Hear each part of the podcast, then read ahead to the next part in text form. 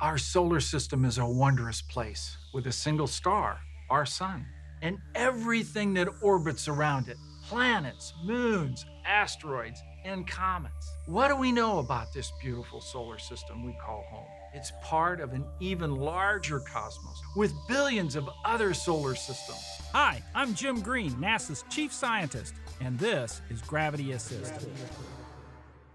With me today is Jon Jenkins, and he's the co investigator for data processing on two absolutely fabulous missions Kepler and TESS. So, Jon, tell us what that means. What do you really do as the uh, co investigator for data processing? Well, Jim, what I do primarily is to design, develop, implement, and then operate the science pipelines for both the Kepler mission and now for the TESS mission.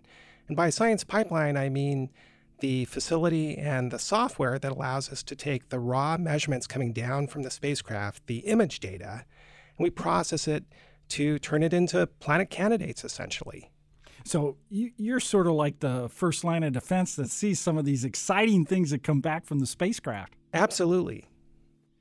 So, what are some of the things that have really popped out in the data that you go, ooh, that's neat, or ooh, here's something that could be exciting to analyze? Well, certainly with Kepler, I think some of the most exciting signatures that we saw in the data were ones that we didn't expect to see. So, for example, when we collected the first science data from Kepler and brought it down, that was our first opportunity, uh, essentially 10 years ago, to um, see whether or not Kepler would actually work because it was a very challenging experiment and uh, nobody had done this before. So, what's the basic principle behind how Kepler uh, works? Well, Kepler works by observing a field of stars and measuring the brightness of the stars over time, looking for instances when a planet crosses in front of the face of the star from our point of view. And when that happens, the star winks at us, and that repeats. So we see a dimming of the starlight once every orbital period of the planet. And the depth or the amount of light that drops tells us what the size of the planet is relative to its star. And the interval between what we call transits or crossings of the star by the planet tell us what the year is for that planet, the orbital period of that planet. You know, so Kepler's been really successful because it's looked at so many stars all at once in its original uh, part of its mission. How many stars did it look at simultaneously, and how fast did it look at each star? Well, we could observe as many as 170,000 stars at any given time. Uh, but typically, the largest uh, number of stars that we observed at any given time was 165,000 stars. Wow. Now, we measured the brightness of each of those stars every half hour. But we had a small sample, 512 stars, for which we could make measurements every one minute. And that actually is very important because we need to know about the stars in order to know about the planets. I said before that we could tell what the size of the planet is by looking at what the fractional drop in brightness is when a planet crosses a star. But that's a relative measurement. So we need to know how big the star is in order to infer with precision what the size of the planet is. And so for the brightest stars that were at least 12th magnitude or brighter, we could monitor the stars at one minute and actually measure acoustic oscillations or pulsations of the star caused by starquakes. And for this is phenomenal. Yeah, I mean, so it's not just transits, it's not right. just planets. Well, even sunspots. You know, when our sun has some enormous sunspots in its cycle, that's right. Its overall light in certain frequency ranges, like the Kepler uh, frequency range that it observes, uh, can be dimmed just from the sunspot. That's right. In fact, if we could see another Earth-sized planet transit the sun, and just measure the brightness, you would see that the drop in brightness from a typical star spot would be as much as five times deeper. Wow. Than the drop in brightness due to an Earth sized planet crossing this, the face of the sun. So, this is a really a new and important dimension for other scientists that are using Kepler data to be able to cull through that and look at how active many of these stars are. Oh, absolutely. In, in fact, uh, uh, my understanding is, you know, our, our star, you know, we call it a typical star in the galaxy. Right. You know, it's classified as a G2 star. There's something like 10,000 G2 stars that Kepler looked at, you know, in, in its prime mission what kind of information uh, you know you can get from that is the sunspots and their activity and, and really kind of understand how active G2 stars can be. And that's true for almost any star. That's correct. And so, w- one of the unsung stories of Kepler is the fact that we were able to conduct asteroseismological investigations of these stars. That's the study of the songs that the stars sing um, as they as they they ring like bells. And like bells, the more massive and bigger the star is, the lower the tone. Stars like the sun ring with a typical periodicity of about five minutes. So that's why we needed the one minute samples. But by studying the tones the stars are ringing at, you can measure the size and the mass of a star to a couple percent. And that's phenomenal because we can't see the star. We can't resolve the size of the star by looking at the images. We're just seeing point sources. So it's phenomenal that from you know, hundreds or thousands of light years away, we can actually measure the mass and the size to a couple percent. I don't know about you, Jim. I don't know what my mass is wow. to two percent. Yeah, okay, that's you know that's really phenomenal. So let's listen to what a star song could be like.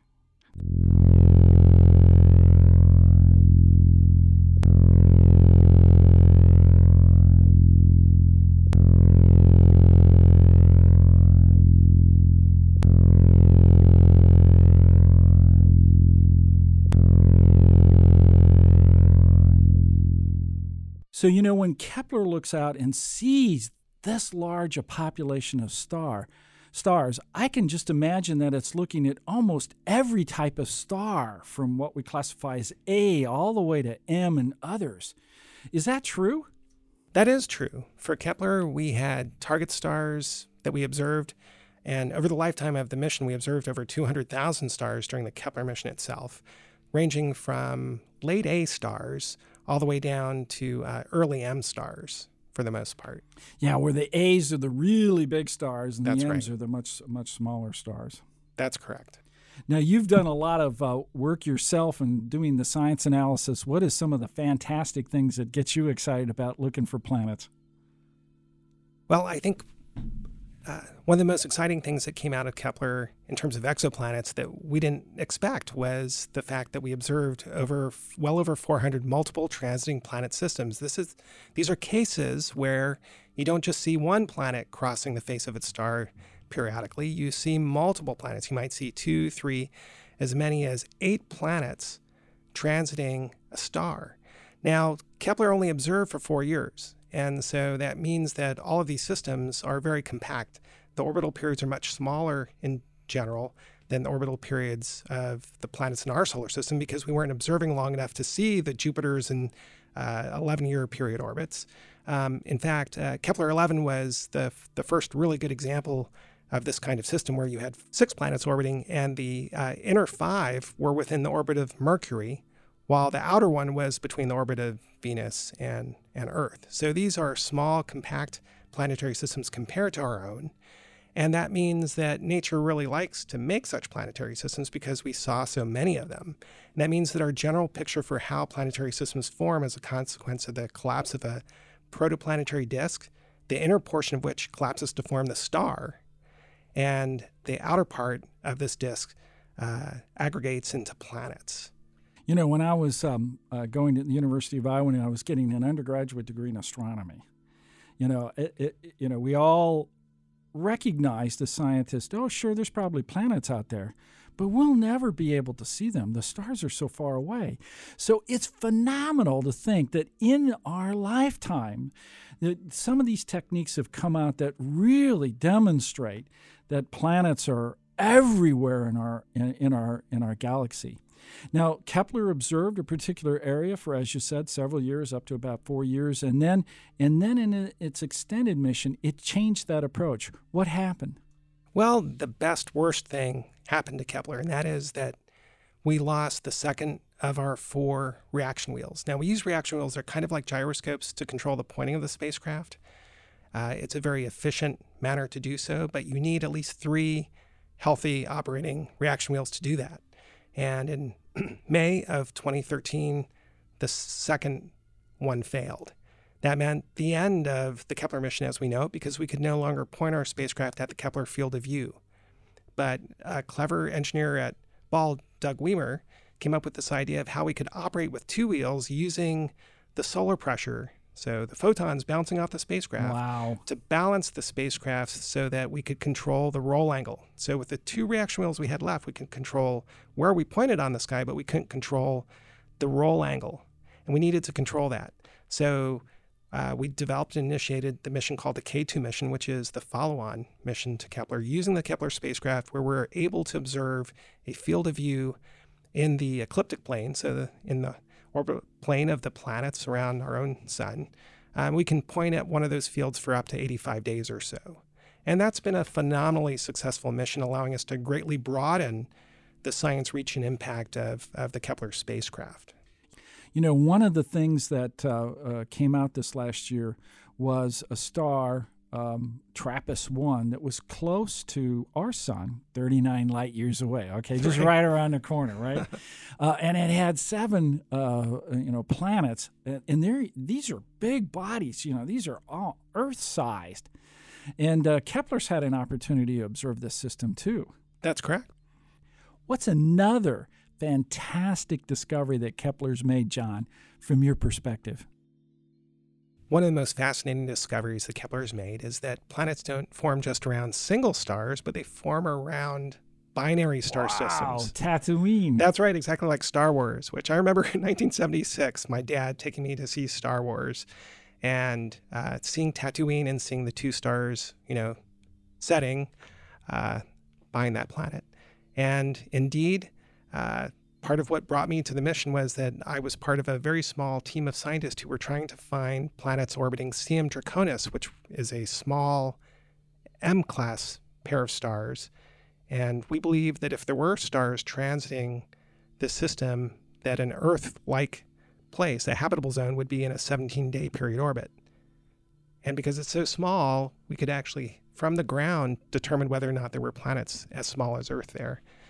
Uh, yeah, by spending a lot of telescope time, but we, a, but staring at right. it. We observed for six years. We placed really strong upper limits on the presence of any planets in that system, but we never discovered any. Okay. And it took Kepler to fly before we found the first circumbinary planetary system, Kepler 16b.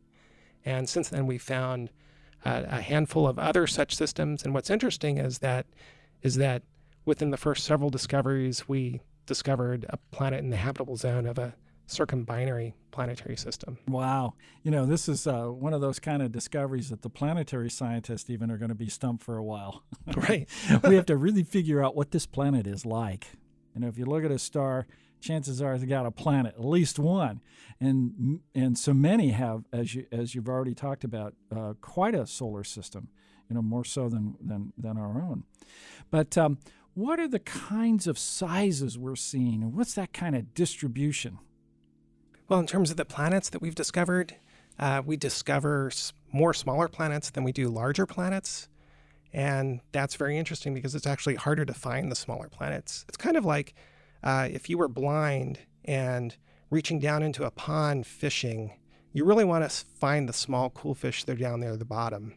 Um, but the warmer fish, because the water is warmer at the top, the larger, warmer fish are easier for you to find because they're closer to you. They're easier for you to reach and they're easier to find and catch. The smaller fish are harder, they dart out of your hands. And that's the way it seems to happen and what it feels like when you're looking for very small planets like the Earth um, in, in data from Kepler. As exquisite as the data are from Kepler, it's still very difficult for us to find Earth sized planets in Earth sized orbits. We have uh, only a, a few examples of planets like that. And in fact, Kepler's main mission was to determine the frequency and distribution of Earth sized planets in Earth like orbits of sun like stars. Mm-hmm. And uh, we're not quite, uh, we have an answer to that question, but it's not very precise. So the most current paper we have and information on that is that about 10% of, of solar like stars have a planet about the size of the Earth in a one year period orbit. But the error bars on that are very large. So there could be as few as, a, the frequency could be as few as a, a percent, or it could be as high as two, meaning that, or, that you have as many as two pl- such planets on average. So that's a gap in our knowledge that's large enough for a truck to drive through. Yeah, but that just means we, we need to think about more missions to go back up and, and really close that gap and make that uh, definitive observation. You That's know, when- right. When, we look at our own solar system, we have a set of terrestrial planets and, and gas giants and, and uh, uh, even in between, uh, you know, our Uranus and Neptune, not as big as Jupiter or Saturn. Um, and you'd, you'd think we'd covered the ground in, in all the types of planets that, that must be out there. But Kepler gave us a number of surprises. What were they? Well, one of them is the fact that super Earth, so planets that are between the size of Earth and Neptune, which is four times the size of Earth by radius, are the most common planets we find. And yet we have no examples of these beasts in our own zoo here in orbit around our sun. So we don't know what they could be like, right? I mean, we have no examples in our own backyard. So the question is are these planets more like super Earths, you know, like large Earths, or are they more like mini Neptunes, You know, so a terrestrial based large Earth. large or- rocky? Yeah, right. Or more like the a gas giant, but That's right. but but more like Neptune. That's right. So we do have some hints actually coming out of the um, work that's been done to refine the properties of the stars. As I said earlier, we only know the planets as well as we know the stars. And so it turns out to be very hard when you have a field of view that you're trying to understand what's going on on 200,000 stars. It's really difficult to learn as much as you can about each and every one of those. But people are doing follow up observations to refine the stellar parameters. And so we see that there is a break point now between planets that are 1.6 Earth radii or smaller, 60% or, or of the bigger than the Earth or smaller, appear to be most likely to be rocky, and planets that are larger than 1.6 Earth radii appear to be more like mini Neptune, small gas or ice giants. So that's a big surprise coming out of the Kepler mission. Again, much like the Maltese, when we were designing this mission, uh, I managed to join this mission back in 1995 while it was still very much on the drawing boards. Our conception of how it would work out and what we had to design this mission to be able to do uh, was predicated entirely on the solar system. So we, we imagined that every star hosted a planetary system just like our own. And that's what we designed it to be able to do to find planets like Earth and Venus. And if we were lucky, maybe there'd be some big planets like Jupiter closer in. Um, but it turned out completely different from what we thought 20 years ago. Well, you know, uh, a lot of people don't realize that uh, Kepler does a lot of fabulous observations, but to really be able to confirm planets versus stellar activities or sunspots or some of the other things that we briefly mentioned, you have follow up observations. And so, what's the network of follow up that goes on? So um, it turns out that most of the planets that Kepler has found are simply too far from us, and the stars are too dim for us to do much follow up work in order to characterize the planets that we've discovered. So there are a few planets that Kepler has discovered that we can measure the masses directly. Those tend to be the more massive planets, the Neptunes and Jupiters and so forth. But um, what we can do with follow up is first characterize the star, the planetary host, much better than we know of beforehand. That allows us to refine the planetary properties. And we're talking about planets the size of Earth. Typically, our understanding of the star might end up changing the imputed size of the planet by, by tens of percent. So, in other words, there's all kinds of other telescopes that come into play from ground based to even space based to do follow up to, to be able to lend their support or, or their abilities to study that system and confirm or even improve on what the observations from Kepler are telling us. One of the other spectacular things, you know, from a planetary scientist, as I sat here and see, uh, see the fabulous science coming out of the Kepler mission, is that there are planets that are on orbits that they couldn't possibly have been created on. You know, the hot Jupiters and the highly elliptical orbits, you know, and, you know, as, uh, as uh, the initial nebula collapses and you end up forming planets, one would think it'd be in a slightly elliptical or nearly circular orbit, but never a highly elliptical orbit. But we're finding those. We are finding some systems like that. So, our best guess as to how this happens is due to late scattering events where you have uh, basically close encounters between large planets. And in many of these instances, a large planet will eject other planets from the system and leave a planetary system behind with highly perturbed orbits compared to the circular orbits that you would expect from the initial formation process. Yeah, so those gravitational resonances, when those planets fight each other for, for position, you know, we actually see that in the solar system because Jupiter really carves up the asteroid belt. There are certain resonances that occur for which then Jupiter pulls asteroids out of the asteroid belt, throws them out of the solar system or actually interior, you know, so that they end up crossing our orbit and becoming what we call near Earth objects. So this is great connection between uh, astrophysics observations and finding planets and and solar system dynamics that planetary scientists do today. It is. In fact, one of the most recent results out of Kepler has been a study done by Lauren Weiss and her colleagues who've been following up many of the multiple transiting planet systems to look for other planets using radial velocities. But one of the things that she found was that most planetary systems are not like our own solar system. The planetary systems that Kepler has found typically tend to be very regular in the spacing between the planets. And the planets tend to be of about the same size. And in our own solar system, we find that there are much larger distances between the planets and that they tend to be mixed up. You know, also when you look at Mercury, you know, Mercury has um, uh, an orbit and a rotational uh, period that n- are nearly the same, and so uh, we call that tidally locked. We see one face of the of the moon all the time, and that's because of of, of our pull and tug on the moon is really even that out, and, and its mass distribution is such that we end up with one face pointing to us. So many of the stars that you, you, you're finding planets around, actually, the smaller stars where the planets are close, may actually be tidally locked.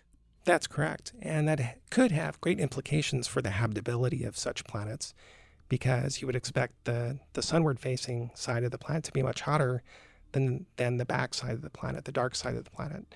Um, it's interesting though that Earth's closest relative is Venus, and because Venus is rotating so slowly, uh, you might expect it to have a hot side and a cold side, and it doesn't, and that's because it's got a thick atmosphere that permits a subsolar to antisolar uh, circulation of the the atmosphere at the top levels and then it's got a super rotated atmosphere.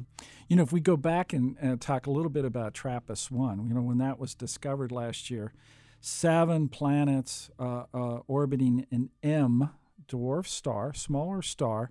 So it's not as big as the sun, doesn't put out as much light, and so its habitable zone, as we call it, that area where that light on an Earth-sized planet can can allow uh, water to exist in three phases: liquid, uh, vapor, uh, and even solid, you know, in that system, it turned out all those planets were tidally locked. Right. So even though that's a fantastic discovery, you know, it's a, a, and and we have three of those planets in the habitable zone. We have a lot of work to do to prove that they're habitable yet. We do, and for M stars in particular, in general, uh, they tend to be very active and to um, have a lot of flares. And we know that planets as close as these are to their star uh, that flare events, large flare events, could sterilize the surface yeah, of such they're planets. really getting hammered. Yeah, indeed. That's right. But here's what's really exciting and important about the TRAPPIST 1 discovery, and that is that star is only 39 light years away. That's just right around the block. And had, it had enough planet making material that it created seven planets. So that means when we, when we look around us, our area of the of the galaxy of the Milky Way must have an enormous amount of planetary making material. And so we want to be looking for planets closer to home. And that's where TESS comes in. Can you tell us a little bit about TESS? Absolutely. So the TESS mission is a follow-on to Kepler, and the idea is to observe the whole sky. So it's an all-sky survey for transiting planets. It observes a field of view that's much, much bigger than Kepler's field of view. It's 24 degrees by 96 degrees. And so we are observing a large swath of the sky at any given time. And we uh, repoint the spacecraft to point at a new field of view every month. And after one year, we've covered one hemisphere and we flip our spacecraft upside down and then cover the other hemisphere. And the idea is to observe stars that are much closer, typically 10 times closer and 100 times brighter than the stars that Kepler observed. And we want to eventually learn what their atmospheres are made of and look for biosignatures uh, in the atmospheres of these planets, study their climate, study uh, their weather, and Kepler is, you know, Kepler basically is putting wind in the sails of many missions and investigations to learn more about exoplanets. Yeah, so TESS is a great follow up to do exactly that. And as we learn much more about those planetary uh, characteristics, here's where planetary scientists can come in and help. You know, we can do the modeling. You know, we've we've got models. We've got global circulation models of Mars and even Titan, and and so there we have all kinds of tools and capability. I think it's a great opportunity for both astrophysics and planetary scientists to work together, and this helps us understand the origin and evolution of our own solar system and how we got here. Right. It it really provides the context for the Earth and the solar system and the broader tapestry of the galaxy. I really like to ask each and every one of my guests on this program what was their gravity assist that really got them into the field and propelled them forward to become the scientists they are today. So, Jon, what was your gravity assist? Well, I had several gravity assists. Uh, I grew up and was fortunate to grow up in the shadow of the VAB building. Both of my parents were working at Kennedy Space Center. The VAB building is the Vehicle Assembly Building on Kennedy Space Center on Merritt Island, Florida. It's huge. It's huge. In fact, when they first built it, before they got the air conditioning going, clouds would form and it would rain inside the building, my dad tells me. so, my dad was an engineer uh, at, at Kennedy Space Center. He worked on the Mercury, the Gemini, the Apollo wow. program, and then on the shuttle program. And I got to watch the launches. Um, I got I remember being in my PJs being brought out to watch the moon landing. And uh, I have had a lifelong fascination with space. I think the space program and NASA's endeavors are some of the most important activities that humans can carry out. Um, part of it's just exploring our world and exploring the worlds around us, and part of it's just reaching out to understand where we fit in in terms of how did we get here and where might we be going given everything else that's going on in the universe.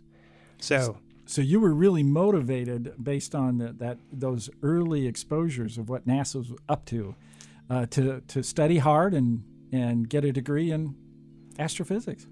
So I was doing my uh, my PhD dissertation on the atmosphere of Venus. I was using data from the Pioneer Venus orbiter and the Magellan spacecraft. And during that period of time was when I met Bill Borucki, a co-investigator on Pioneer Venus who was studying lightning in the atmosphere of Venus. And he had this really wild idea that we could find Earth-sized planets around sun like stars. And I don't know about you, Jim, but you know, 25 years ago, that was really pie in the sky. Oh, it really was. So he followed his dream, and you followed him. That's right. So he invited me to join the mission and told me, Jon, you're going to figure out how we're going to be able to find planets like the Earth, even though the stars are highly variable and have star spots. And so that indeed was one of my principal contributions to the Kepler mission. I'm Jim Green, and this is your Gravity Assist.